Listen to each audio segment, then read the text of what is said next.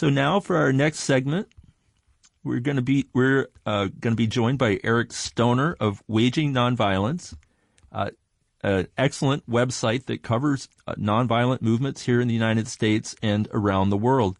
Uh, Eric, are are you there? I am. Yeah, thanks for having me, John. You bet. So, um, in this uh, current issue of the Independent, we uh, we reprinted an outstanding article uh, that was on your website. We rarely run reprints, but we felt this article was so important and so timely, we went ahead and reprinted it. And it's called uh, 10 Things You Need to Know to Stop a Coup. Uh, do you want to talk a little bit about that article and what you feel are uh, some of the, the key points uh, that are in it? Sure. Yeah, that article um, really caught fire. I think people were, um, you know, I think it, it really took off in mid September when for whatever reason, Trump had that press conference, right, where he uh, spoke to, you know, not accepting that he, he wasn't going to commit to a peaceful transfer of power and questioned the ballot overall. And um, I think this uh, the story that we had on our website kind of was one of the few, or only at the time, I think, that had a more of a concrete plan and some real guidelines on kind of what a movement response um, would need to be, you know, to uh, to respond to that moment. And um, and so people have really kind of taken this up, and um, a new kind of group formed um, kind of in advance of that. But the, the article filtered into this group called Choose Democracy, um, which has been uh, has created a pledge of resistance that people can sign to kind of commit to take action if there are any signs of an attempted kind of coup or, or that Trump might try to steal the election.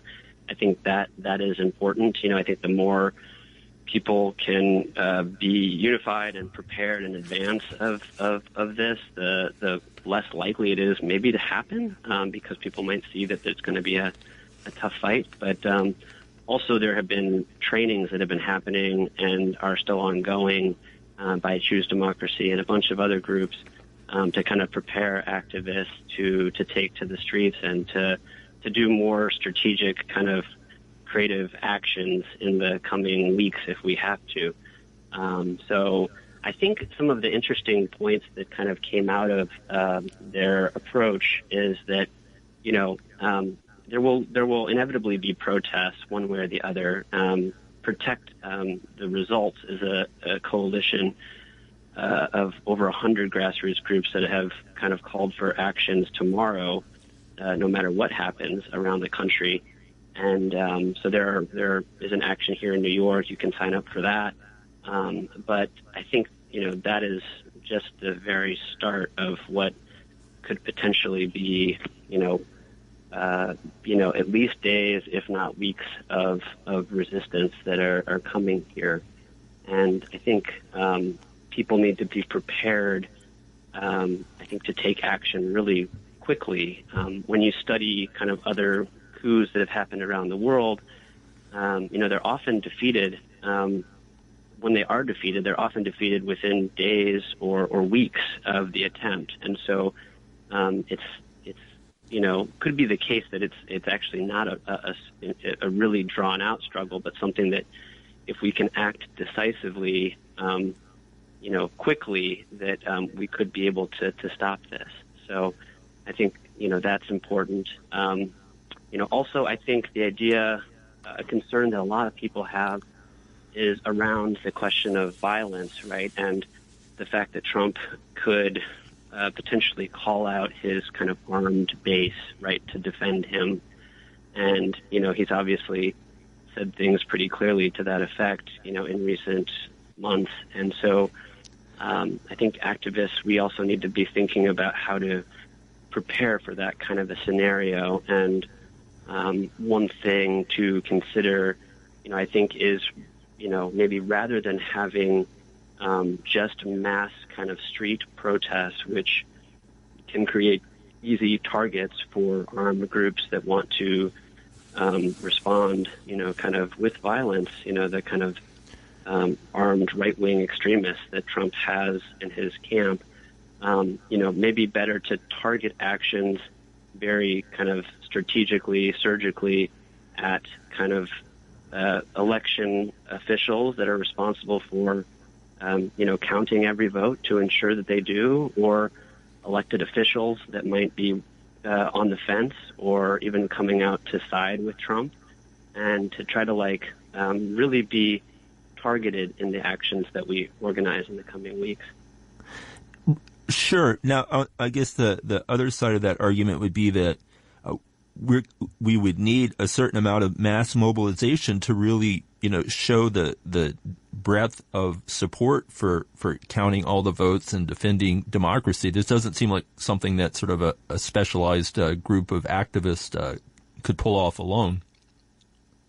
Oh no, I think you're right. I think I think um, you're going to have kind of uh, both of those things happening, right? There will inevitably be kind of large street protests, but I think it'll also be important to think of the more kind of targeted um, actions that will be really directed at the officials and people responsible for ensuring a, a fair election, right? And that every vote is counted. And we want to kind of think about who are the specific people with the power to make those kinds of decisions and to, to kind of keep the pressure on them.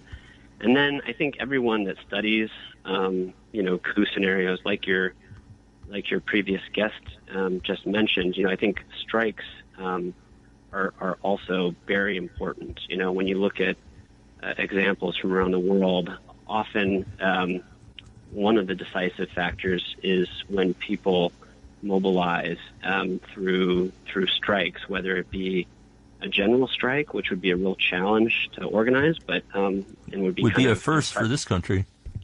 Yeah, it would be. It really hasn't happened a true general strike, but I think we could, uh, you know, also have kind of what people are calling rolling strikes, right, where you have different sectors that shut down for different periods of time, and kind of have it be a bit more, you know, kind of uh, targeted also in that way, and kind of. Uh, I think that is a more likely scenario that would unfold. And, you know, people, I think uh, some unions are starting to already speak out about this and call for this and prepare for it. So I think um, the groundwork is being laid to kind of escalate in, in that direction, which I think will be really important. And, um, you know, the right. more we, we can. We have about 20 seconds here. Is there any, any, any last uh, thoughts you want to share?